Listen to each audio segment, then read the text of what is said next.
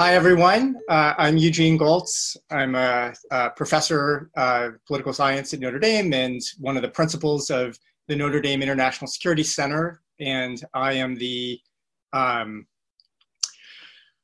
I don't know, organizer of this fall's seminar series. Um, so uh, I'll do introductions and, and I uh, helped orchestrate the people who are going to be presenting seminars. The first one is today, but of course, um, they continue throughout the semester. So before we get started for today, I will flag the next one is um, in three weeks on September 22nd.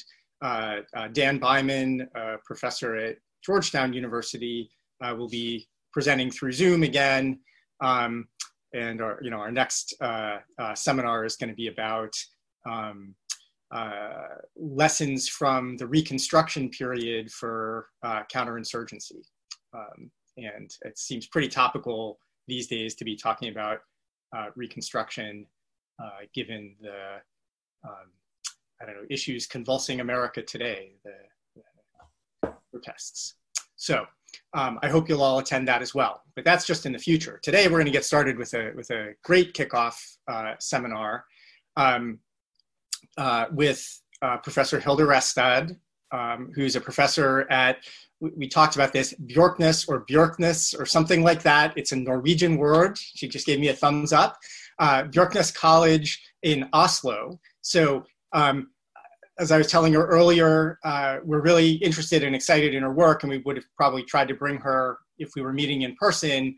But uh, for once, for us, it's logistically a little easier to be on Zoom because she's actually in Norway. For her, it's now the middle of the night. And so um, she is doing a great service to us by um, having the seminar and uh, sharing her wisdom with us and taking our questions. Um, she uh, is a professor of peace and conflict studies there, um, uh, which uh, is a nice connection for um, some of the other programs here at Notre Dame, like the Kroc Institute. But I, I have learned that uh, today that they are renaming their department uh, political science and international relations. And um, as we're going to learn in the seminar uh, how you name things is actually very important. And uh, so uh, i don't know we can take whatever inference from that that we that we wish. But uh, dr restad got her phd at the university of virginia. She was there as a as a fulbright fellow. And um, i don't know I don't know exactly how this works, but she got her PhD there, which most people who do Fulbright fellowships don't automatically get a PhD. So um, she did something else good with respect to the University of Virginia as well. Um, and uh, she uh, wrote a book. Her, her first book was published about American exceptionalism, which makes her a particular expert to talk to us today about American exceptionalism and how we should use it to think about uh, American foreign policy. So uh, our typical format, just the first one of the semester, Dr. Restad's going to present for about 35 minutes, and then we're going to have Q&A. The Q&A, um, if you want to get on the list to ask a question, use the raise hand function within uh, Zoom, uh, which uh, you can get to under the participants tab, for those of you who are not uh, Zoom ninjas. And um, uh, that'll create a list and I'll keep the list that I'll call on people to ask questions. When you ask a question, we'll unmute your mic for you. Please turn on your video at that point so that we can have a, a, a, you know, we can see each other when we're having a questioning back and forth. And as you ask your question, you don't need to turn your mute off as soon as you finish asking the question in case you have a, a little bit of a follow up or something like that. Like you can discuss a little bit and then we'll take your uh, we'll, you'll, you'll get muted again when it's time for us to move on to the next questioner. Um, if you are eager to ask a follow-up question on the specific point that's already being discussed, not to jump the queue and start your own new question, but just you want to continue a specific conversation, you can use the Zoom function to give a thumbs up right? So if you give a thumbs up to the question that's currently being asked, I will see that and I will recognize that as what we used to call a two finger intervention as opposed to just raising your hand. And, um, and so I will give you a chance to ask your on point, very brief question. But if you have a real big independent question of your own, just raise your hand and wait in your wait your turn in queue like everybody else, and we will have a great conversation uh, and all be enlightened by Dr. Restad, who is about to start. Please. Thank you so much for inviting me. I am so sad I can't be uh, at Notre Dame today. It's a real bummer, I have to say, but at least I get to meet you guys uh, via Zoom. So I'm going to try to share my screen, which is always perilous and scary. All right. So let's uh, talk a little bit about uh, American exceptionalism and U.S. foreign policy. Uh, what I'm going to try to do in these very short 35 minutes is just briefly define my concepts because in in in my long career now in talking about American exceptionalism, I know that a lot of people have a lot of associations to this concept, and so it's it's helpful to define and talk about it, and talk about how I understand it. Before I move on to talk about why I think it's um, helpful to use American exceptionalism as a, a, concept or an agenda for research uh, for understanding and analyzing American foreign policy. And, then I want to end on talking a little bit about why I think it's still highly relevant uh, today. And hopefully enlist you guys in helping me figure out how to uh, reframe and rewrite the paper that I sent you guys that I'm co writing with uh, Trevor McCrisken at Warwick uh, in England. Okay, so when I say American exceptionalism, what do I think about? Um, it's something, first of all, that a lot of Americans seem to have a very strong and and and uh, intimate relationship with. The belief in American exceptionalism is widely held by U.S. citizens. Now, this does fluctuate through history.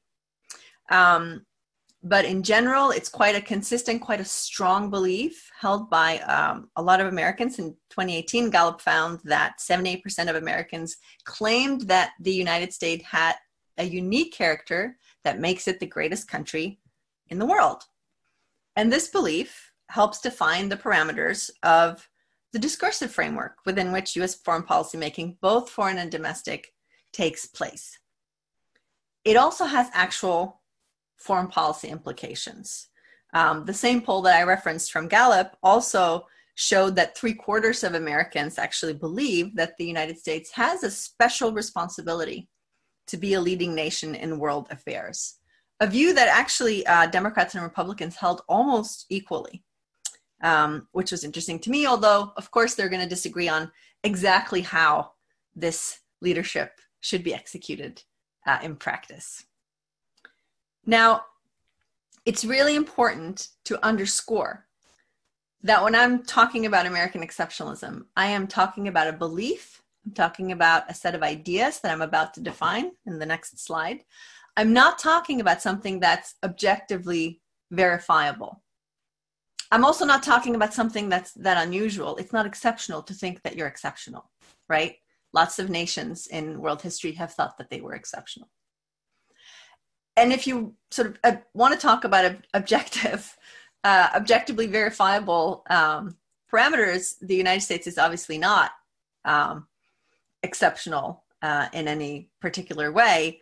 Um, it's if you want to measure, if you want to compare the United States to other countries, frequently uh, the United States is found to be sort of not at the top of the statistics, but rather perhaps more in the middle. So it's I just that's not to rag on you Americans.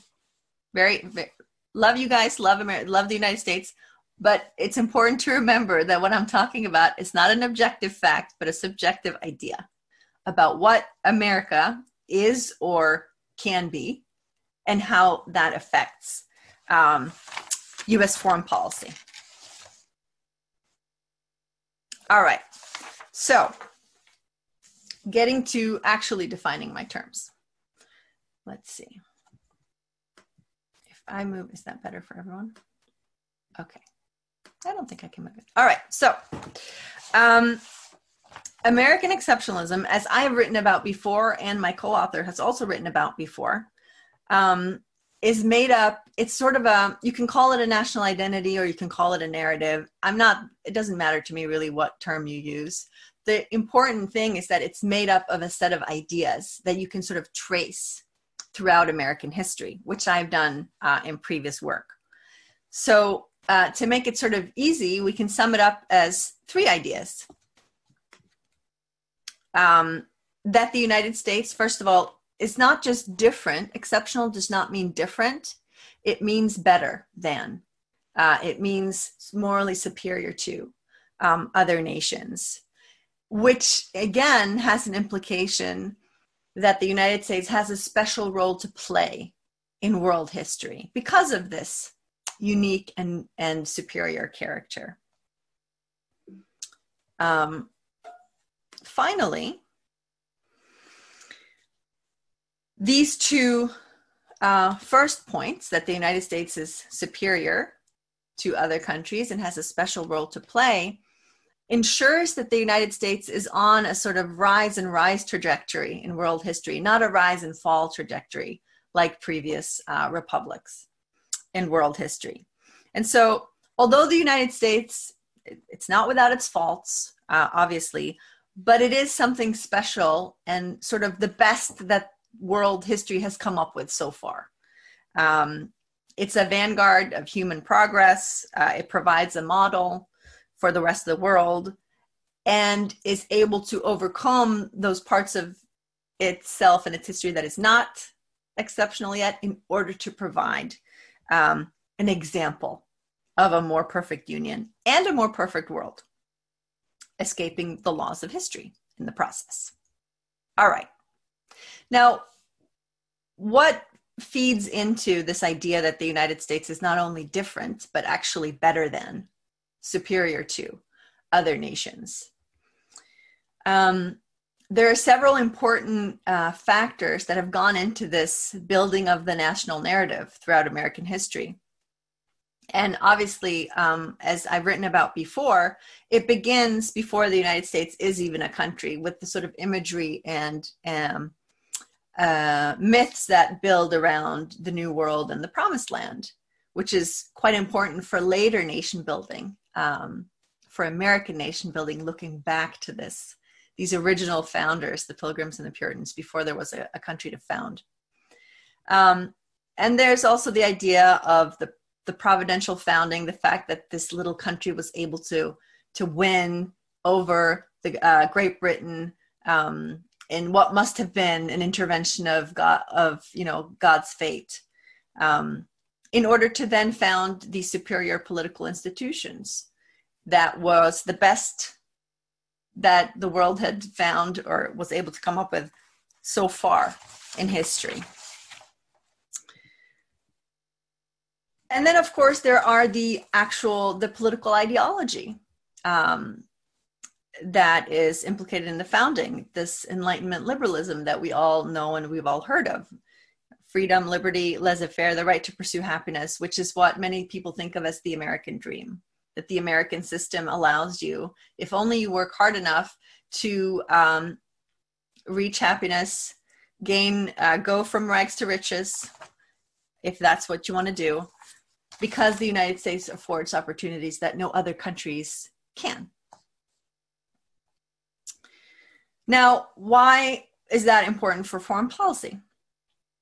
Well, um, it's important because from the very beginning, there's a very strong idea uh, that the United States is not going to be like other countries. It's not going to be like the corrupt um, uh, empires of the old world. It's going to be a moral, morally superior future great power, right?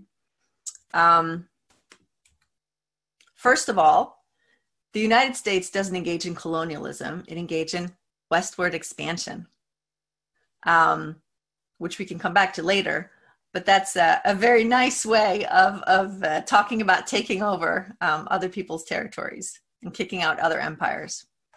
Um, the United States doesn't have colonies overseas. It merely happens to rescue um, victims of, for instance, the repressive Spanish Empire in the War of 1898 doesn't fight for influence or power, it fights to make the world safe for democracy. It's not the leader of the Western Alliance, it's the leader of the free world. Uh, in fact, the United States, at the end of the day, represents the end of ideological history.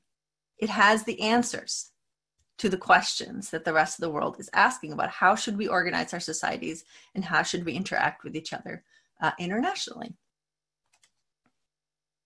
All right. So, I sent an article to you guys that maybe some of you read. Um, that was originally an article uh, by me and my co-author uh, Trevor McCrisken, because we've both worked a lot on American exceptionalism, which is an answer to a critique that was published in 2015 in Review of International Studies, which is very critical of a lot of people's scholarship on American exceptionalism, including our own. Um, that was five years ago, however. And so we've decided that we would like to reframe our article uh, and focus more on what a constructivist approach to American exceptionalism can offer to the field of IR. So I'm not presenting to you now the article as it is, as you read it. I'm trying to present to you how I'm envisioning that we might restructure it and then elicit you guys' help in getting some feedback on how you think we should frame our argument, who we should direct our attention to. Um, so we want to make an argument that we believe that if viewing American exceptionalism as I've presented it to you now, i.e., through a constructivist lens, is helpful um, to understand parts of American foreign policy that other theoretical approaches uh, can't really uh, account for. And so, one um, theory to address and discuss with, of course, is, is critical theory because the article that we were responding to was by a critical theorist. And I'll, I'll get to that in a second. Uh, of course, another obvious um, uh, counter argument would be to look at, at realist scholars, which I'll talk a little bit about, or other constructivist uh, ways of looking at American foreign policy. Now, um, the critique we were originally responding to came from critical theory.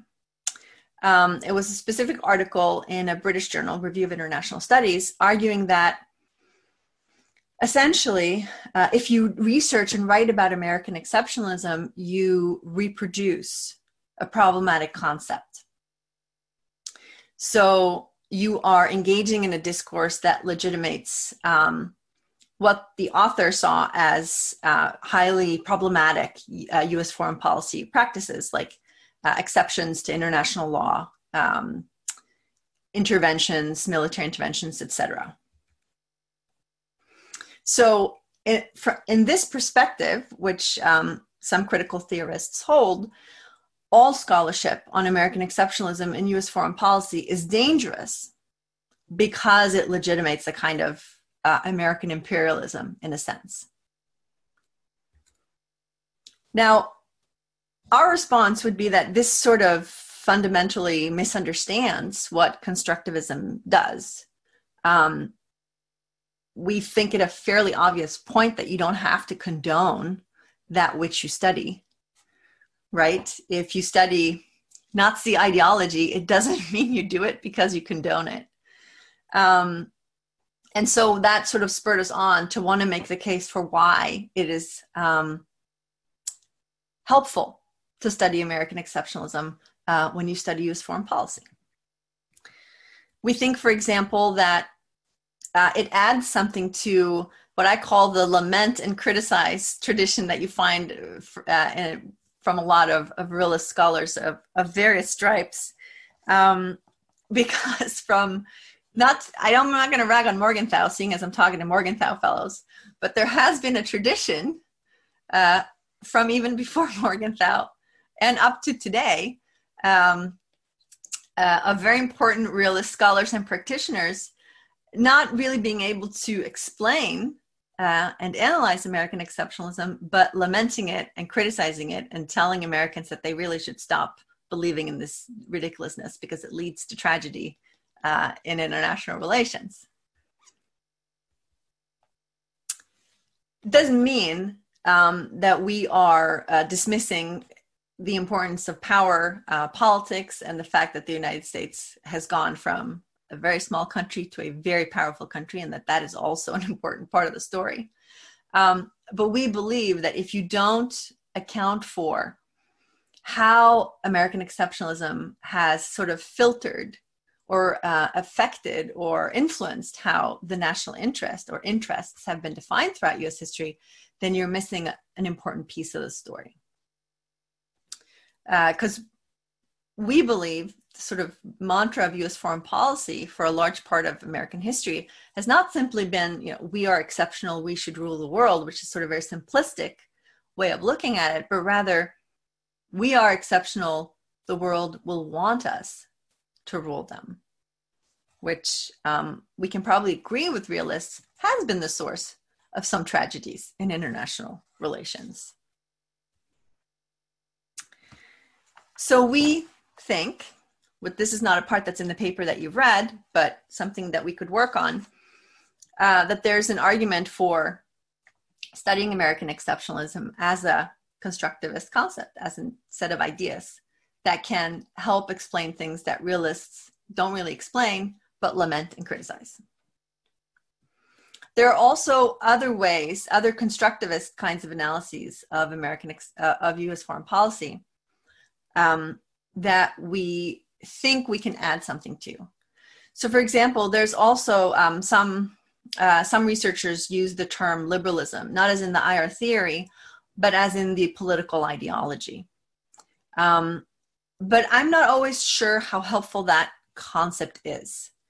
Um, so, for instance, um, Louis Hartz is a, is a very popular um, figure to quote and use, but Hartz talks about American political liberalism as the ideology that the United that the United States was born in, that it was born liberal without a feudal past. But knowing what we know about American history, that's obviously not true, right? The United States was not only a liberal country, only born out of Enlightenment ideals. Um, but the interesting thing is that Hartz actually believed this, and that it is such a strong belief in the United States what Hartz really was doing, I think, was enacting the national identity of American exceptionalism, looking at the United States as exceptional and being blind to some of the parts of the Amer- of American uh, history and tradition that is also there, but that is not talked about in American exceptionalism, which I will get back to. Uh, others, like uh, Ruggie, for instance, in his famous article, "The Past is Prologue," talks about how Amer- liberalism as an as a political ideology sort of explains post-war multilateralism, which I think um, I wrote uh, about this in my book, and I, I, find it problematic for for many reasons. Um, one being that this ideology of liberalism was quite constant through American history, but something apparently in Ruggie's analysis changed with World War II. Uh, so a constant can't really explain a change. But as I write in my book, um, if you don't, if you sort of widen your lens a little bit and look at the role that the belief in liberalism as a political ideology plays as a part in this idea that the United States is exceptional and morally superior, things make a little bit more sense. Um, and if we can talk about this more in the Q and A, but in my book I talk about how um, Ruggie uh, is wrong for many reasons. One being that the U.S. didn't really turn multilateral after World War II; it continued a sort of unilateral internationalism. But we can talk about that later. All right, so What's the utility of all of this? Um, we think that it can be helpful um, to use American exceptionalism when you analyze US foreign policy because it can actually help you understand some very specific consequences. And we have two specific examples in the paper, although both of them are from the George W. Bush administration, which I think we uh, should diversify our examples. But the first example, which you find um, throughout American history. Another obvious example is the Vietnam War, but is this issue of solipsism, right? This quality of being self centered. So we talk about in the paper how sort of a sustained and widespread belief in your own superiority uh, will not unnaturally lead to solipsism. You're, you're kind of sort of, um, it's going to be difficult for you to understand how other people think and feel, and that they might not see the world as you do. And in fact, Hartz actually wrote about that in his book. And the um, example we use is the policy planning for the Iraq invasion um, and how you have a lot of examples from very prominent U.S. Uh, policymakers um, sounding astoundingly naive about what the situation would be in Iraq as the U.S. invaded, which I don't think is actually that helpful, maybe to think about as naivete, but as a really deep belief in American exceptionalism, and that of course, of course, Iraq is going to want us to help them. They're, of course, they're going to greet us as liberators once we show up because we are the United States of America. Uh, and it's a sort of um, it, it's a sort of fascinating way of, of, of looking at the world um, that I think you find again and again in American history. Uh, and the Iraq War is one such example, but there are others. Uh, another issue would be how you conduct public diplomacy, right? Again, we, we lean on the Bush administration, but we can think of other examples where um, the way to conduct public diplomacy is not to necessarily talk about issues or, or argue the facts, but to simply uh, communicate American exceptionalism. Our values are the best be more like us and everything will work out fine um, obviously the um, the example with Karen Hughes uh, traveling the Middle East after uh, the Bush administration and the war on terror was taking a deep dive in, in the ratings around the world is is maybe a, a sort of extreme example, but it is interesting that the Bush administration thought that this would be a good way of winning hearts and minds in the Middle East. Um, and in fact, I think not just the public administ- the public uh, diplomacy um, in relationship with the war on terror, but the Bush administration's or President Bush's explanation for why 9/11 happened in the first place, the way that he talked about how this could possibly have happened to the United States, and that it was be- that the United States was attacked because of who it was because of what kind of country it was, because of its beliefs and values, not because of its foreign policies, not because of actions the United States had taken. That in itself, I think, spoke volumes about what this kind of belief in American exceptionalism, how it can shape your, your worldview and how you evaluate um, important events in international relation. All right. So I think I have a few minutes left. So I'm going to uh, end by discussing why this is still relevant. So I can imagine that some of you maybe are thinking about the current president and how he uh, thinks about uh, American exceptionalism. And we can talk about more about that in the Q&A if you guys are interested. But lest anyone thinks that American exceptionalism is dead and it's irrelevant, um, I recently read a very interesting article in Foreign Affairs by uh, Ben Rhodes, former foreign policy advisor to Obama, who used to uh, accuse the Washington foreign policy elites of being the blob. But I think he just joined the blob because he wrote an article in Foreign Affairs which is centered around and built on the assumptions of American exceptionalism, where Ben Rhodes argues that a Joe Biden administration must rebuild the city on a hill and that Democrats must make the case for a distinct form of American exceptionalism in which right makes might. Because uh, the United States' capacity to correct its imperfections at home, its identity as a multicultural democracy that welcomes immigrants, its adherence to the rule of law and its concern for the inherent dignity of people everywhere are what give the country a moral claim to leadership. So I'm thinking uh, these assumptions of American exceptionalism and the assumptions, the implications it has for US foreign policy uh, are still quite relevant, still alive and well. And it can have other important uh, implications as well.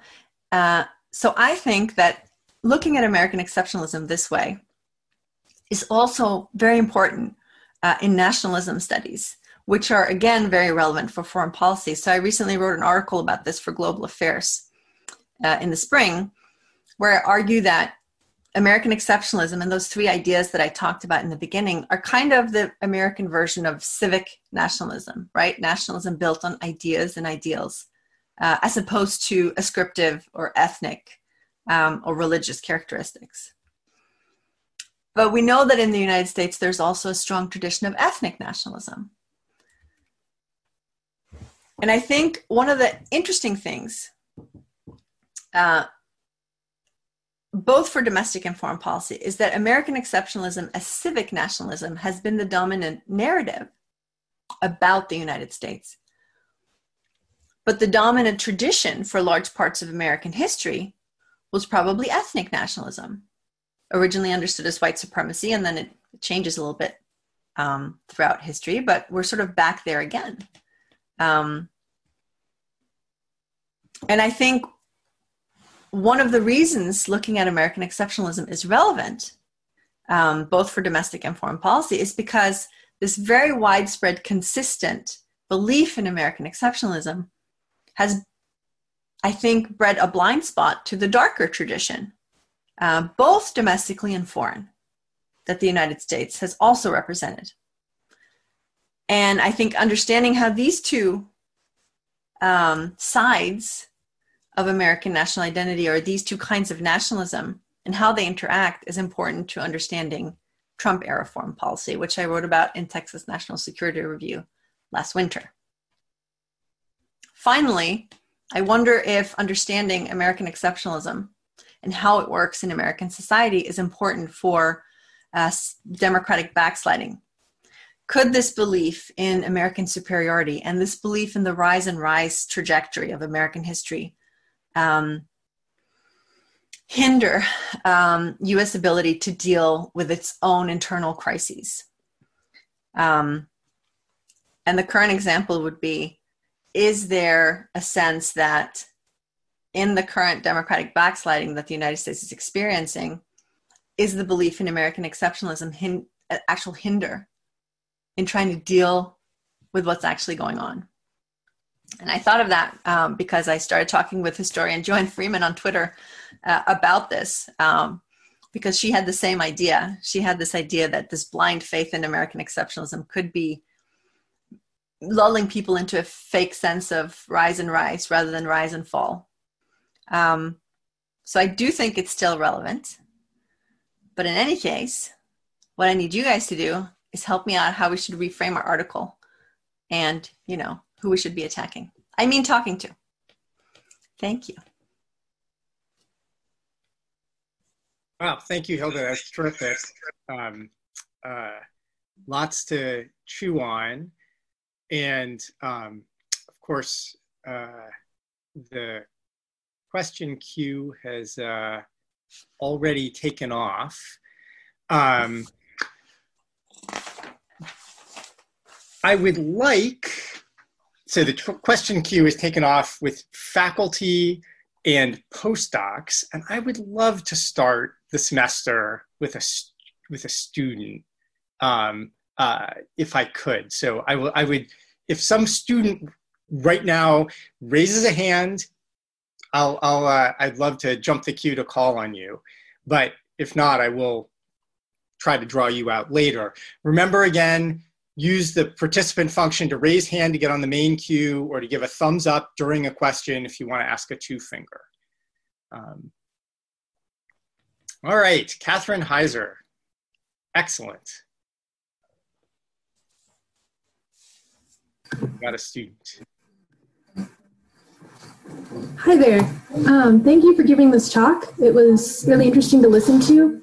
Um, and then at the end, I just had a question that popped into mind about how American exceptionalism would impact the ideas of isolationism or internationalism and sort of how the American people would see themselves on the world stage.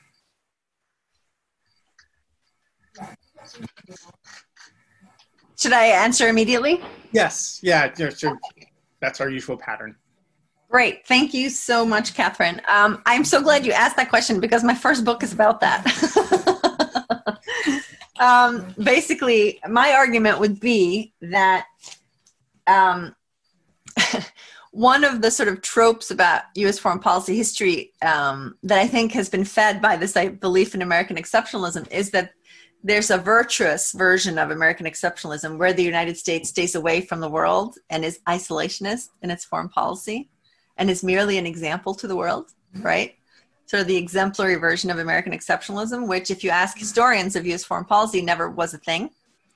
The US has always been very, very active from the very, very beginning, uh, expanding, taking over territory, fighting wars, uh, killing indigenous peoples, et cetera, et cetera.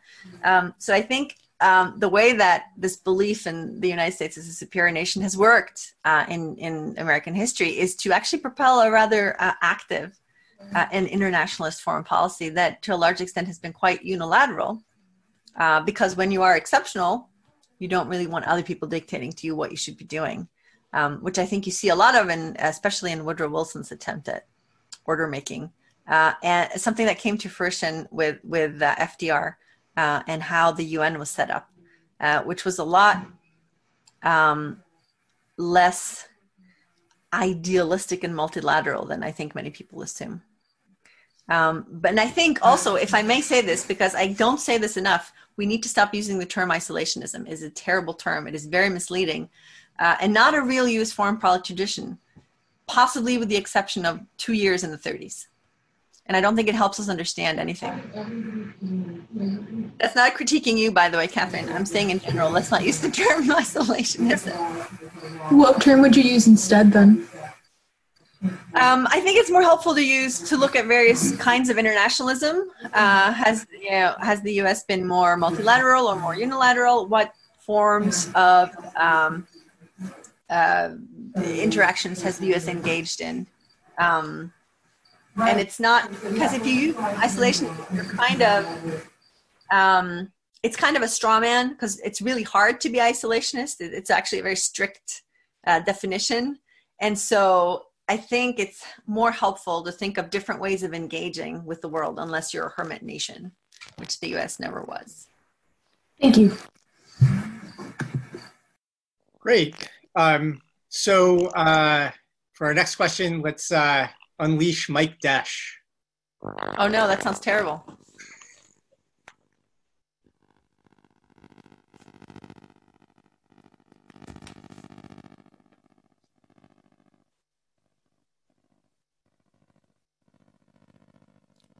Right? I can't hear him. Yeah, I can't either.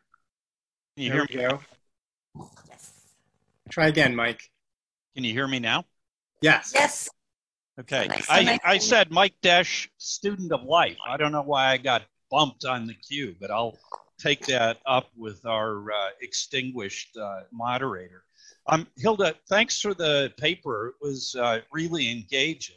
So engaging that I went back and read the original Hughes piece that you were uh, uh, responding to.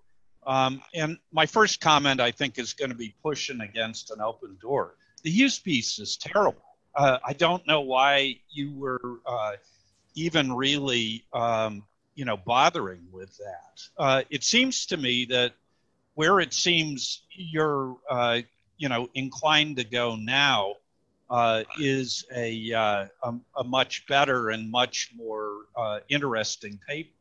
I mean, we, we stipulate, and I think the evidence is pretty clear whether we're an exceptional country in everybody else's uh, eyes, uh, most of us believe that we are.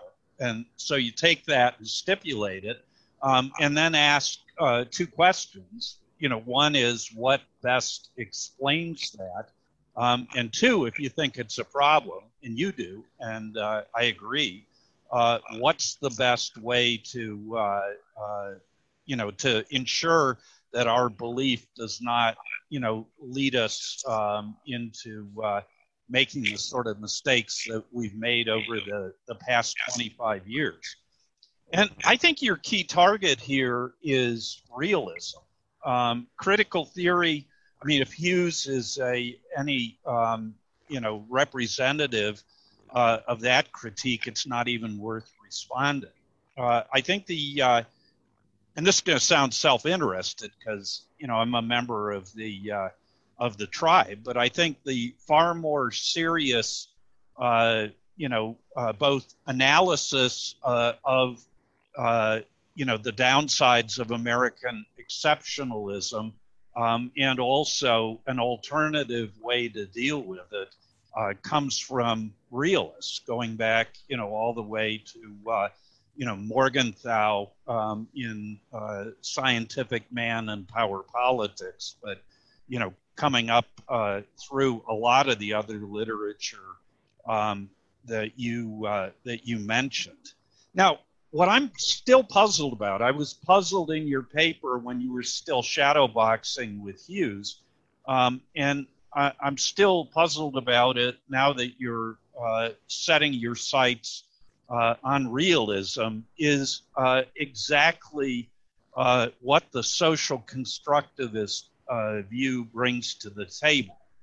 Now, both you and Hughes sort of glom on to the uh, critiques uh, of Louis Hartz that um, you know the American tradition contained multiple traditions, and, and, sort of say then you know that the realist appropriation of Hartz or Hartz-like arguments can't be right.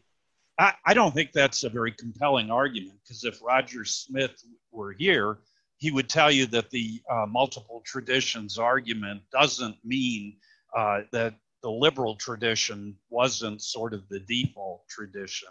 Uh, he just says that you know there were other traditions um, out there. Um, and secondly, if you accept that, and if you think that these other traditions uh, somehow uh, might uh, be the the, pro- the solution to the problem of American exceptionalism, how does social constructivism help us identify those other traditions um, and what are they?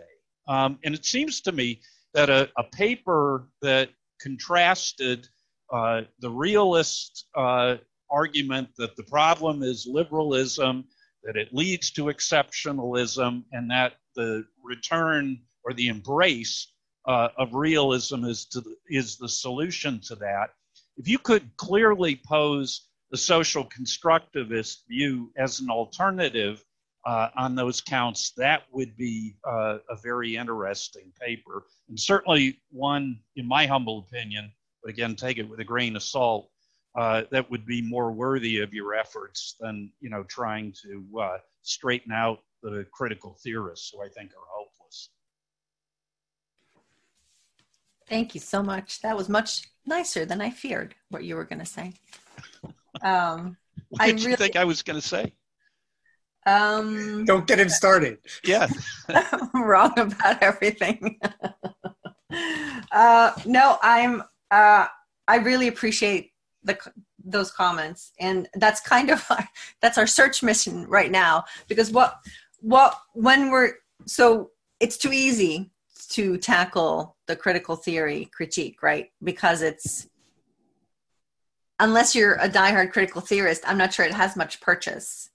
Um, and it's more interesting, I think, like you say, um, to spar with. I don't think only you have to only spar with realists. I think there are liberal and constructivist scholars we can also um, spar with. I think based on what we've done before, we feel like there is a particular contribution by looking at American exceptionalism as a kind of identity or a narrative that then shapes how, for instance, the na- national interest is defined, um, shapes how you view your relationship with the rest of the world, and it allows you to sort of get around more simplistic analyses like the Bush administration was naive or um, it's only about power, all these things. I just think it adds a layer of understanding and historical context that is important. Well, can, can, I push you on that, Hilde? Because yes. you know, sort of the um, the tribe's view is the problem with the United States um, since the end of the Cold War is we've got too much power, um, and we can do any dumb thing that we want to do. Um, and so we default uh, to this uh, exceptionalist uh, worldview um, that you know in a more constrained situation uh, we likely uh, would not have uh, allowed ourselves to become captive of. And and so you know we have a simple argument for you know the Iraq War, uh, too much power um, and uh, no check on, on, sort of the dominant narrative. What is the constructivist alternative bring to the table uh, that's superior to that argument? Well, I think the way that I uh, understand um, the sort of realist story, right? Or people who argue for isolationism, for example, is that after the Cold War is over, when there's no longer another great power to contend with, the US could, uh, in the isolationist story, revert back, right? There's no power drawing it out into the world. But that didn't happen, nor did it, nor did the United States then revert to sort of um, necessarily pursuing, let's say, selfish material causes, right? It it expanded um, its agenda in the world in a way that I think, uh, if you look at it from the lens of American exceptionalism, makes perfect sense. It's just trying to make the world into its own image, which I think, uh, in certain respects, it was also trying to do earlier, but with more constraints, right? But it's not, I'm not, I don't think this is not a simple story of sort of power or material factors versus ideas. Um, I think they go together and I think they uh, condition each other. But I think you can't have the one explanation without the other. Um, well, but that's the argument a lot of us are making. It's power plus Louis Hartz. So either well, I, we've become constructivists and you know we're like Moliere's bourgeois, uh, or there's a different argument out there, and that's what I'm trying to uh, you know clarify in my own mind. Yes, and I think so. I do think that our one of our points is that American this I this idea of American exceptionalism becomes um, it can lead to very specific consequences. Uh, what we're trying to develop in our, our example of, of solipsism. Um, but I'm not, I'm, st- we're still sort of searching for our exact sort of framing and, and exactly who we want to be in, dis- in discussion with. Um, because it's not, I would not agree, maybe naturally coming from Norway, with the sort of Walt and Mearsheimers of the world that uh, American exceptionalism only leads to tragedy in international relations and that the US need to uh, retrench. I think there is, it's more nuanced than that. It can be, it can be a force for good, um, in fact, but it so easily um, loses control of itself and it doesn't necessarily breed good um, policy or public policy in a very smart way. So, would, yeah, sorry. I, was, I didn't mean to cut you off. No, it, I would I would love to talk more about this with with Professor uh, Desch. Yeah. Um, so, yeah, we have to move on. Right. We do. We have several other people on the list, and people can freely get on the list uh, for sure. Um, uh, you know, it strikes me that um, you're now fighting with yourself, Hilde, about whether you want to have a normative or a or a descriptive, a positive yeah. agenda in your paper, right? Like now saying, I think American exceptionalism could be, the United States could do something good in the world if we weren't so prone to this defective social construction that we have. You know, I don't want to be an advocate of restraint. Um, that's an advocacy position which might make sense but that's very different from what you're saying before which is that yeah america has this warped constructed idea of american exceptionalism that just keeps screwing us up because that seems just like mike's is article that he was riffing off of in that um, interchange Right. Um, so I'm not. So this is again why uh, uh, discussions of American exceptionalism usually always end up in the the normative uh, discussion, but it's not i think we are more interested in the first part which is explaining how what this is, how to understand it, how it can add layers of understanding to analyzing U.S. foreign policy. It's right. not. Uh, we're not looking to write a policy paper ending with the U.S. should do X, Y, and Z, and then end tragedies in international relations. That's not really what we're trying to do, or, or the point. But it easily tips into that in these discussions.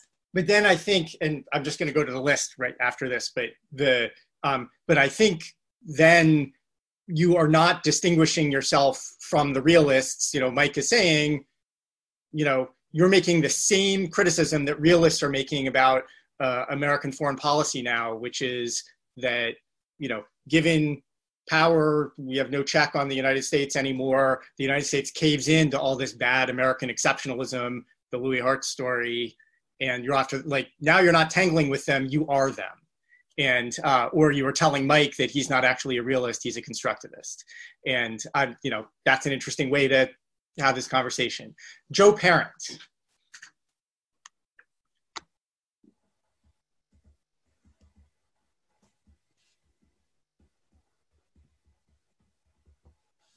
Unmuted. Got me. Okay. Hey, Hilde. Hi. It's so nice to see you again. Good to see you again. Um, let, us just eat our vegetables first. And uh, uh, I think, Mike, you need to write, like, you need to settle on what your dependent variable is so we can know what we're even arguing about. Yeah. Um, we also need a way to sort of disentangle whatever the factors you think are important, and in this case, ideational ones, because it's not clear what's cause and what's effect here. And I think that's what Mike's trying to say. Mm-hmm. On to dessert. I think the fun thing I want to hear you talk about um, is American unexceptionalism. So I want to hear your story about why it was that American unexceptionalism, which got there first in the form of William Bradford in 1620 and got there better in the shape of George Washington in 17 whatever 96, didn't win. That's my question.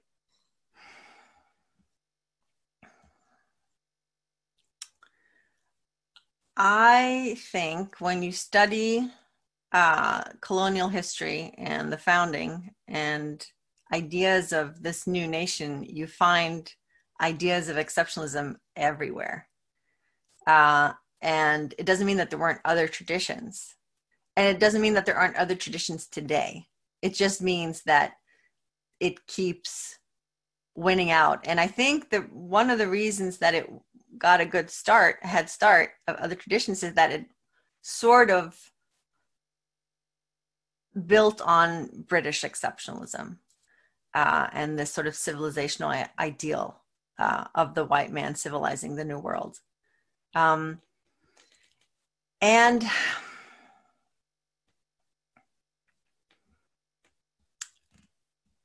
I don't, why didn't win? Well, what is this other tradition? And why should it have won? Um, well, I think it depends on the author. In the Bradford case, right, it's that, you know, the, the pilgrims got here and they were all fallen and they realized that mankind has fallen and we're all in the same boat. We're all super unexceptional in this. And Arch Schlesinger has that piece where he talks about American unexceptionalism over time um, that has religious roots, but also political roots. And George Washington says what makes us exceptional insofar as we are exceptional, is that we realize that we're so ordinary and we have to have institutions to check how ordinary we are. And that's why that's how we'll attain things, right? So some people have it in a religious or spiritual grounding, and other people have it in a political or social grounding. Um, and they sometimes win, right? They're sometimes in charge, and mm. they're often not, right? But the Mike point of view is it's correlated with power, and the constructivist point of view is it's a battle of ideas out there that's flip flopping, uncorrelated with power. And I think that's where you could add value is talking about here are the baseline trends, and then here's the actual on the ground tactics between the, the sides. Yeah, and I don't think it's unrelated to power. It, it's right. this is. I that. mean, yeah, the United States is is is is becoming a rising power as it's as, as its nation building itself and so there are different images out there and ideas out there. But what i in my book i i write about how i do write quite a bit about the pilgrims and the puritans and and how um, there are various bits and pieces out there to build on when the united states is founded. It's not for instance that the puritans are a big powerful you know group. They it doesn't go so well with them but they become a really important piece in the identity puzzle that you can then draw on later and and sort of pull up as like the these original founders before there was the united states um, for various reasons but i think if you're if you're if you're an expanding nation that is taking over territory from other peoples um, it is really helpful to think of yourself as doing it for good reasons, for being a superior people with a superior ideology, uh, with a civilizational mission. Um, and I, but there are, it doesn't come from anything. I think it builds on on on ideas of British British exceptionalism. I think it builds on ideas of being better than the other uh, European empires in the New World, um, and then it kind of builds step by step. Um, but it's not my our point is not that uh, and the critical theorists are right in this our point is not that there's one identity of american exceptionalism from 1620 until today. And it's the same and it's that's not that's not the point at all because uh, that only simplifies the discussion. There are other traditions and there are also other variances of looking at why the united why the united states is exceptional. And so when i'm I am aware that when I'm talking about American exceptionalism, it is also a concept that is that changes a little bit through history, and that is influenced by different things, and that is uh, um, challenged by other other traditions as well. Um, just so that to be clear about that, I'm not trying to to be to simplify too much, but I really uh, like your point, Joe. Uh, not surprisingly, you all have very good points that you are making. Well, that's good to hear. Um, uh, so uh, why don't we go to a, a, former Domer, now Morgenthau Fellow, uh, Tyler Bowen. Yeah, I, uh, can everyone hear me? Yep. Yeah, they, I really enjoyed uh, listening in on this talk. Um, I had uh, a, a question, um, which is that, or at least something that, like, in terms of helping you helping your framing. Uh, when I was reading the paper, I was wondering, it's like, does American exceptionalism make United States act differently than other states would, or does it just, or does it explain like the particular content of an action that the United States would take? And so by that I mean, on your solipsism point, it I was I thought back to Jervis's work on misperception, and I was like, well, you know, any decision makers in any state have a problem accessing the viewpoints of decision makers in other states. That's not necessarily a problem uh, of you know isolated to American policymakers. It may explain the content of that partic- of their particular misunderstandings, but it doesn't. But like it's not just it's not that they are unique in misunderstanding. Um, and then yeah, there's just it would, I think it'd be useful for you to uh, have do some work to show it's like well or you know take a I guess a take a take a particular dependent variable like war. It's like well does American exceptionalism make America you know more or less likely to go to war in a particular instance or maybe it's about as likely to go to war but it explains to particular justifications only only with the lens of American exceptionalism can you understand why they put forth this liberation rhetoric uh, in a conflict like World War One or something like that. Um, or it might explain objectives for war uh, where other other uh, perspectives don't, and that would still be important to know, um, particularly because it can it has a better you can then better explain change and trajectories within U.S. foreign policy, but um, yeah, I just wanted to get your sense on what what you think in terms of this framing of trying to say like uh, uh, what whether or not you think what now that I spelled it out like do you think that American exceptionalism is makes produces like different behaviors from the United States than say other another state would or does it just produce say different justifications for similar actions? Well, I don't do comparative work, so I don't know the answer to your question, but I really like the way you are trying to help me frame the paper because I'm not, we're not, I don't, we're not that interested in trying to do predictive work or any or anything like that what we what we want to do i think is explain the content like how you framed it now. Um, and i think that that in itself is a valuable contribution but it wouldn't be um, because of american exceptionalism we can say that the us will do this this and that uh, in the future. Uh, i don't think that's what we're trying to do. I don't think that's necessarily what we need what we should do.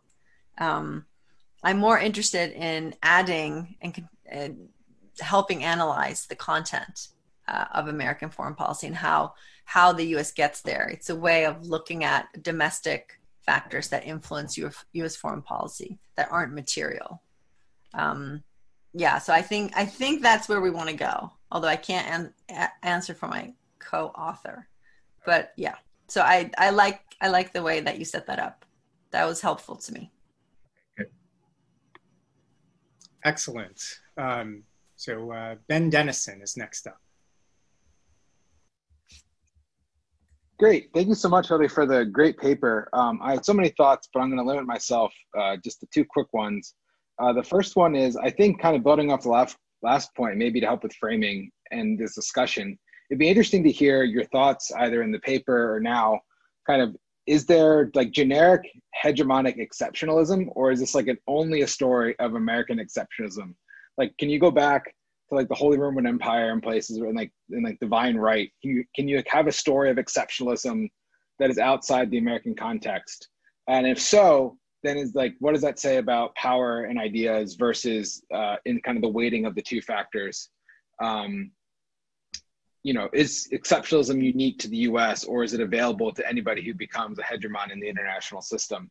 Um, that was one thought I had while reading, and then the second thought I had would be um, this is much more narrow, and I think um, the Iraq example. I think that the first one you give, uh, I'm kind of predisposed to disagree with this, just given my own writing. Um, but I think you might want to, given the critiques about uh, exceptionalism, I think that might not be the most helpful example going forward uh, in your case, given all the different uh, ways people interpret a lot of those same quotes that you give about the, like that the policymakers are making. Um, and I think it's much more interesting, in my own opinion. Like, if you're still worried about this, what you call the historical argument um, at all, going back to like the pre 1945 period and seeing kind of, I mean, you have Woodrow Wilson in 1914 invading Mexico because they refused to give a 21 gun salute to the flag. Uh, I mean, that's like to me, like when you want to look for American exceptionalism, like that's like a just much more clear cut case. And I think you can mine those for more interesting and more clear cut uh, examples. Whereas instead, you know, I wrote all these notes about like this assumes, you know, how you overcome uncertainty and information. Like there's always other arguments about Iraq I can make that if you use different examples, you just completely uh, will breeze past. Um, maybe you're predisposed to have that argument and you, you know, you'd like to kind of I just think you're you're picking a fight with reviewers you might not uh, necessarily want to. This is the kind of feedback I need. How to avoid reviewers that are angry at you. Um, yes, exactly. Um, so the first exam, first question: Is there generic hegemonic exceptionalism, or is there something different about U.S. exceptionalism? So Americans always want to ask me if there's something exceptional about American exceptionalism. but the thing is, um, what I find in my research, and then what other people who've researched American exceptionalism find, is that the ideas of exceptionalism are there way before the United States is powerful. And I, I think that is a, a, an important part of the story. Uh, and I'm actually, there's a sort of tendency to treat the United States as a great power long before it is a great power, uh, sort of reading things back into into American history. I think the the ambitions and the goals and the ideas and the uh, ideals are there before the United States has any power uh, to execute any of this. But whether it's then more of a hegemonic kind of exceptionalism as the United States becomes powerful. Again, I don't do comparative work. I only I'm an Americanist, so I don't know. But I think it is valuable in itself to to dig into and analyze the American form of, of exceptionalism. In that, since simply because the United States is the most powerful country, and it's helpful to understand what makes it tick. Uh, and I agree with you about pre 1945 examples. There's no reason to have uh, two examples from the George W. Bush administration. There's so much uh, else we can we can. It's a lazy. This was a, a lazy choice early in our paper writing that we never went back to to fix. Great. Uh, great. Um, so uh, we have we had four and we're down to three, and I'm disappointed because we lost a, a, a graduate student questioner. So I hope she'll come back. But um, there's 23 minutes left, and um, we're going to at least do these three. I'm hoping at least four, maybe more. So feel free to get on the queue. But uh, Fritz Heinzen. Uh, good afternoon, or good evening. I'm sorry, it's uh, good evening. And uh, very much enjoyed your paper. Uh, I had made a lot of notes. I, am going to whip through some of these points very quickly because um, two people, or several people, have already uh, commented in a similar manner. So the first one is who is your audience? I find that you've written in a, in a way that you could, with minor tweaks, this could be for policymakers, members of the incoming administration, uh, informed citizens. Um, and for example, um, if it's informed citizens, do people, do Americans even realize they're sort of in this bubble? There's a, or I think of at, at times American exceptionalism as possibly a bubble. They're, it, they're, it's so ingrained, they may not even really be aware as to how much that affects foreign policy or, or uh, the, the foreign policy dynamic. Um, so that's that's one thing is, and my comments would very much differ depending on who your who your audience is. But in general, I think you could go in multiple directions uh, on it. Um, Mike Desch really was much more caustic than even I probably would be. I'd probably be a little more circumspect, but he's right on the Hughes point. Wow, uh, I, I, was underwhelmed by Hughes's argument. Um, if you go into old post offices or old restaurants, you see pictures, paintings on walls of the American exception or American exceptionalism and idyllic and so on. Uh, this has been around so long. Um, wow, if he wants to identify it with 45 and beyond, well, that's sad. Um, the realists I think are an interesting part of this argument, obviously, and it, I, am not sure though as to set them up. Well, re, keep Hughes in the article it, it, because there are a lot of people I find who think like Hughes, so he should be in it. They think very much history for the United States begins in 1945. They forget that actually it's been around longer, uh, way too contemporary. But um, the realists there there there'll be sort of a good foil for what you're doing. But again, much of it is for the the realists, many of the realists I studied under many of Morgenthau's students, and and they they may lament it, but they're going to readily agree with this that American exceptionalism exists. It just shouldn't. It shouldn't, but it, it's out there. Um, very quickly, I hear points or places where I think you might want to expand and and and move further with uh, on page 21 you make the quick reference to michael hunt and to bill brands and i thought that was very very interesting because there are types of exceptionalism and there are margins to exceptionalism. And those are neat little notions to, to, to work with. And i know michael hunt's work you, you're probably drawing on his work from uh, north carolina and yale.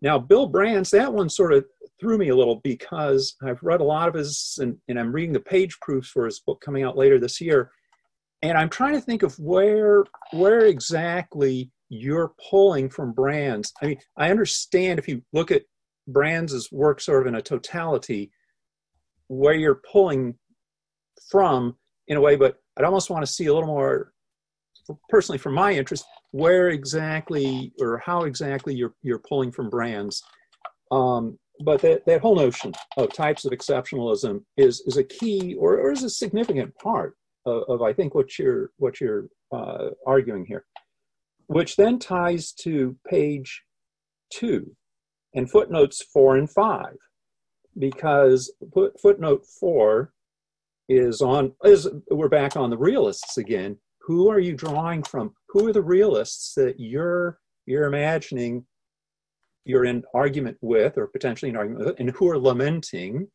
Uh, and then footnote five is, oh, we're back to, okay, the exceptional, let's see. Yes, the exceptionalists. that you're drawing on. And I thought the, the couple that you mentioned were good. And I like that footnote five, only I think a little greater expansion to understanding uh, what you're building on or some of what you're building on or reacting against to within exceptionalist thought. Uh, then um, Fritz, yeah. um, I'm conscious of the time. You might yeah. want to send her an email with the detailed ones about particular footnotes. Okay. Maybe get done on. I'm done on that. Done that in the last. Okay. Oh, comparative exceptionalism. We've already discussed that. No, and examples. Yes, Woodrow Wilson. Number numero uno. Problem with exceptionalism. Go with Wilson.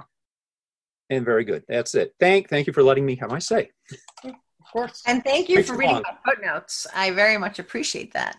And uh, the Bill Brands reference is from my co-author, and now I'm going to go and hound him about it and ask him what he means by that. So I love that because we got to be thorough here. Thank you so much. Terrific. Um, uh, uh, I'm tempted to go to the student, but I'm at this point we're on on track for the list. So Amitava. Oh hi. um, a very, very interesting talk. Um, uh, it's very stimulating. I'm, I'm afraid that I'm not a IR person by training, but I am in the IR group. So um, I've read some of the text, but not the paper by Hughes. And I'm afraid I haven't even read your paper yet, but I plan to do it. I had two questions for you.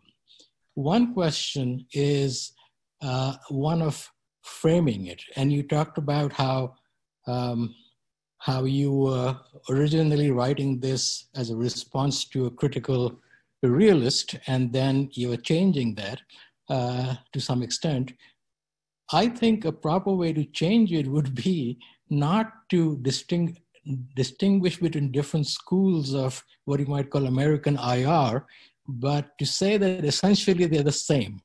Uh, they're all talking about American power and how to maintain it uh, by either by military expansionism or by uh, sort of claiming to be liberals and and trying to uh, be uh, the good guys in a liberal world order.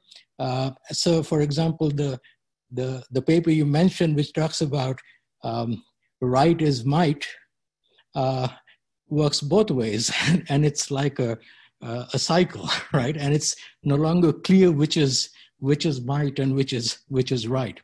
Uh, so um, so perhaps these petty uh, well i would call it petty distinctions between realists and uh, liberals and american scholars generally uh, who just assume that of course the whole whole thing is to keep american power and what's the best way to do it um, so that's my one point. The second point is is not just a question of uh, is American exceptionalism exceptional?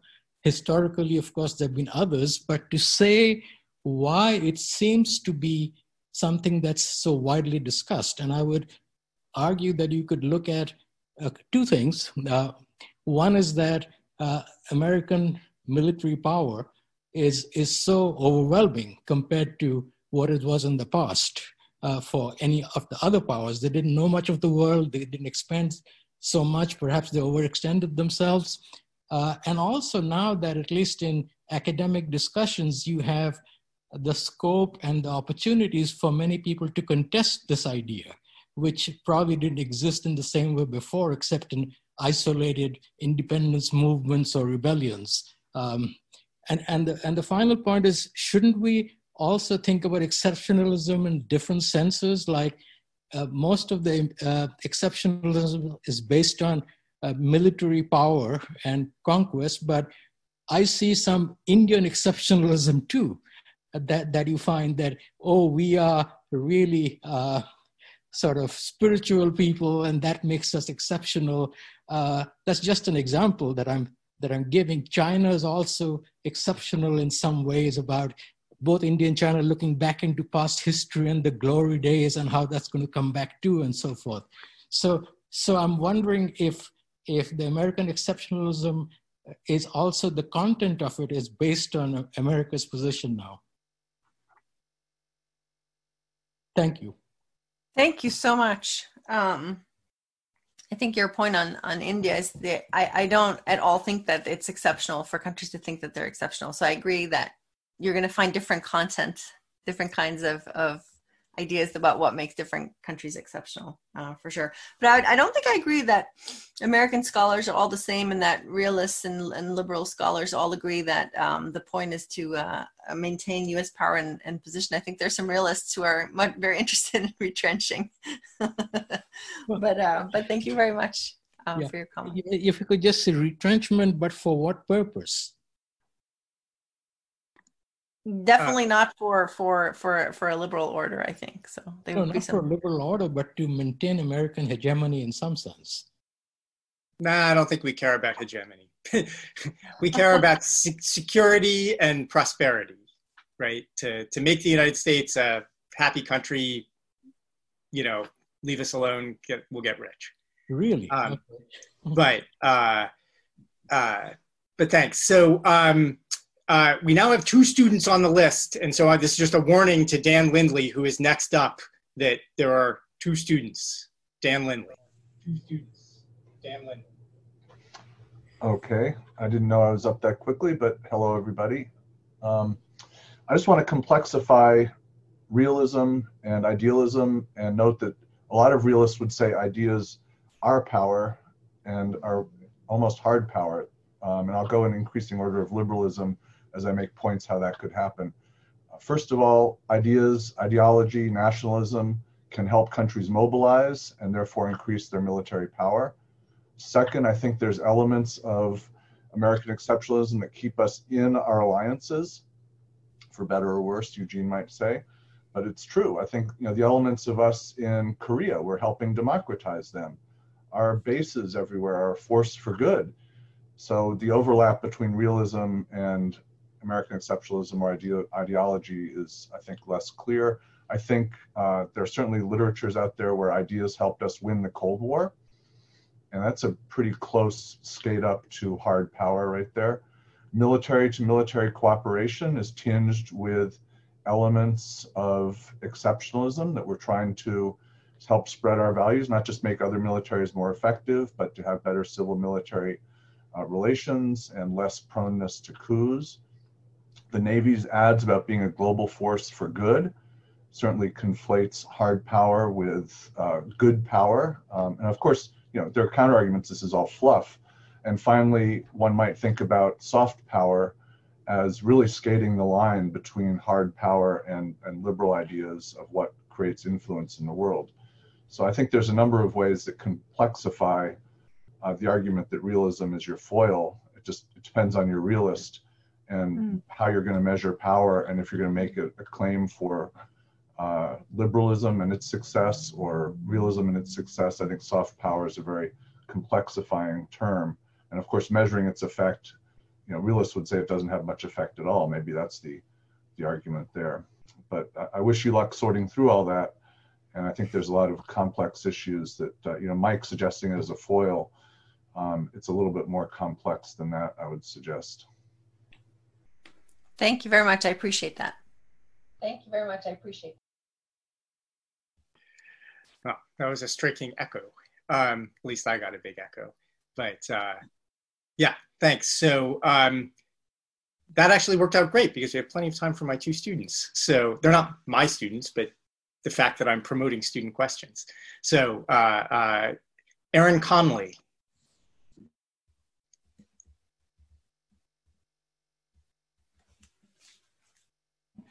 Great, now I'm unmuted. Uh, first, thank you for your presentation. I thought your paper was really interesting, and I'm less entrenched in the theory. And the question that I had um, was more about how you, when you spoke about American identity and how it connects to the, uh, how we think of American exceptionalism. And I'm curious if you have any thoughts on how American exceptionalism has evolved over time as it relates to US domestic politics and the evolving US identity. And I'm thinking in particular of the 19th Amendment, the Civil Rights Act, and if the legitimate participation and attempt to be more inclusive in the decision making process affected how we perceived our own ability, our own level of exceptionalism. Thank you. Yeah, that's a great, great question. I think the idea of um, a, or a progressive narrative is very, very important. So it's um, the the fact if you can argue that the United States is is becoming a more perfect union and that history moves in a line and it's progressing towards um, better results, then the American story uh, of American exceptionalism sort of makes sense and can sort of be validated, right, at at most points because there is movement forward. There is something that that makes the United States live up to its ideals, mm-hmm. um, and the reason I wrote the two articles I wrote this past year um, on ethnic nationalism as a sort of foil of, of American exceptionalism is because I think the election of Donald Trump, uh, who doesn't believe in American exceptionalism and is uh, build is sort of bringing back this this tradition of, of ethnic nationalism, question makes us all question that progressive narrative, mm-hmm. um, and maybe opens our eyes a little bit to something that has always been there, but has been easy to sort of push away because the belief in this progressive narrative has been so strong, which is why I said in my presentation that I do believe there's a danger that this sort of belief in American exceptionalism breeds blind spots, uh, both domestically and and uh, in foreign policy. Um, sorry. Yeah, go ahead. Just a quick follow up on that. But do you think that the efforts to like be more inclusive has resulted in reduced exceptionalism? What do you What do you mean by that? Like um, the participation of people of color, of women, does that result in an increase? Uh, are those measuring voices, or is it something that just further amplifies exceptionalism? So, if you believe, I think if you believe in the progressive narrative, then it's proving the point that the United States is becoming what it's supposed to be. Right? It is perfecting itself. Uh, it's proof. The proof is in the pudding. The more people that are you uh, allow to participate, the more perfect the United States is becoming. Um, if I'm understanding your question correctly, that would be my interpretation. But then there's another, and you know, also speaking to to Joseph's question about what what about these other traditions. Um, I think Donald Trump represents a tradition that we sort of last saw in in the America First organization in the 20s and 30s and 40s.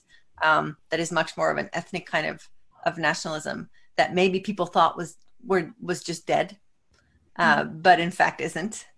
Um, and um, well, I don't know. I, I, I don't know. I don't have a solution for you. helpful. Um, you. But I but I do think that the fact that Donald Trump doesn't have this this doesn't buy into American exceptionalism has um, uh, consequences for his foreign policy, which is what I wrote about in my last two two articles.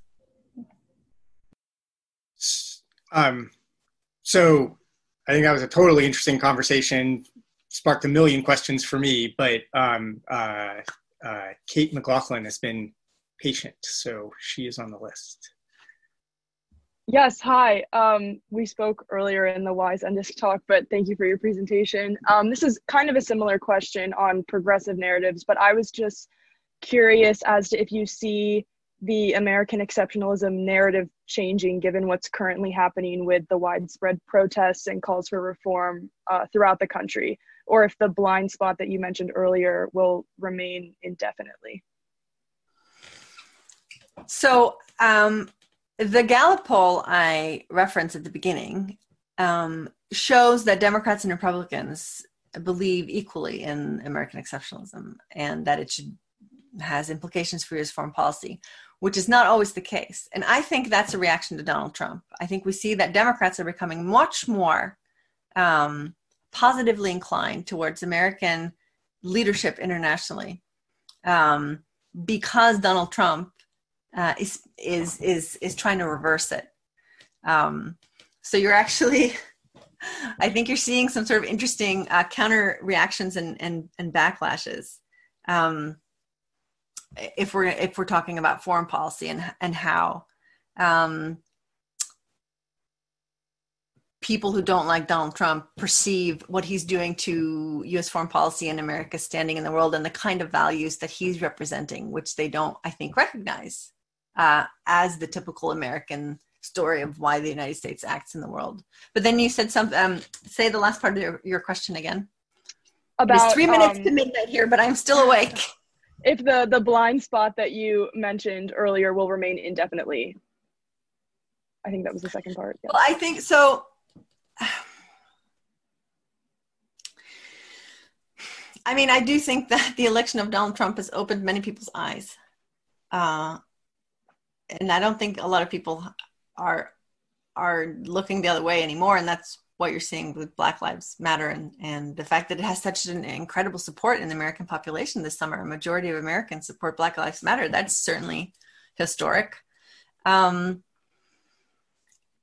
but I don't really have an answer for you. I can't look into the future. Um, right. But it seems to me um, that there is a sort of reckoning with with America's traditions and and various identities right now, which whenever that is resolved, I think will have implications for how future uh, U.S. grand strategy is formulated and executed. Great, thank you. Um, well, that, I mean, that was terrific and interesting, and I hope the questions helped you, Hilde. Um, two minutes. I'm just going to ask a snippet because I've been, you know, bottling it up. And anyway, so um, maybe we can just exit in the last uh, teeny bit of your talk with a little more um, maybe related to your Texas National Security Review article, which is totally interesting about Trump. So it seems to me that you're trying to argue two things about where we are today. One is that Trump doesn't believe in American exceptionalism, which makes him sound like an old fashioned realist, right? That um, all states are the same, right? No one's morally superior to anybody else. But you're also trying to argue that Trump believes in uh, or is influenced by this ethnic nationalism, white supremacist vision of we are better than everyone else because we have this ethnic uh, uh, circumstance. And so, is Trump's just a different American exceptionalism, not the liberal one? Or is Trump really all states are the same? We might as well just be a billiard ball. We're just more powerful than everybody else. You have one minute.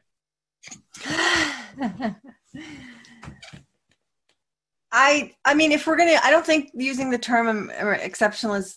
I think it loses its meaning if you use it about Donald Trump. If it's supposed to be about ideas and ideals, uh, rooted in enlightenment, liberalism, blah blah blah, all that stuff. I don't see why you would use it on, on Donald Trump, just because he can rank order nations based on their material wealth and and military prowess and their level of whiteness. I don't think that makes him an exceptionalist. Um, and I think he can he can worry about you know trade deals with China, the size of the American military, and the color of the skin of the American demographic. Uh, all in one package. I don't think they they go against each other. But but then you don't believe that every other country can have its own exceptionalism, right? They believe they're exceptional, but you just don't think they're exceptional, right? The way the United States is exceptional because we've got the liberalism. Then you're Louis Hartz, right? That liberalism is the core of what makes America exceptional, not just some belief that we're different and superior because otherwise Trump could believe that we're different and superior because we're more white and that would still be American exceptionalism. Yes, yes, the content is very important. The content is very important. Absolutely. Um, really hearts.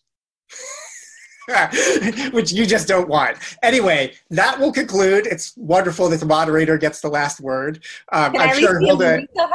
Just call me Louisa Hartz then. There you go, Louisa Hartz or, or Wheezy. Um, anyway, we will. Uh, uh, I'm sure Hilde and I will have more chances to discuss this. I want to thank everyone uh, for participating in our first seminar of the year. I think it was uh, terrific. It was a very enlightening discussion. I think we gave Hilde some good comments, and she gave us a lot of really interesting enlightenment. So this is exactly what we want. Please come back in three weeks for the next one with Dan Byman and all through the semester. Um, uh, thank you all, and have a great night. Follow us on Twitter at hashtag ND underscore ISC. Please note that opinions expressed in the seminar series are solely those of the participants or speakers, not of the International Security Center or the University of Notre Dame, which take no institutional position. Music for this podcast is licensed under Sample Swap.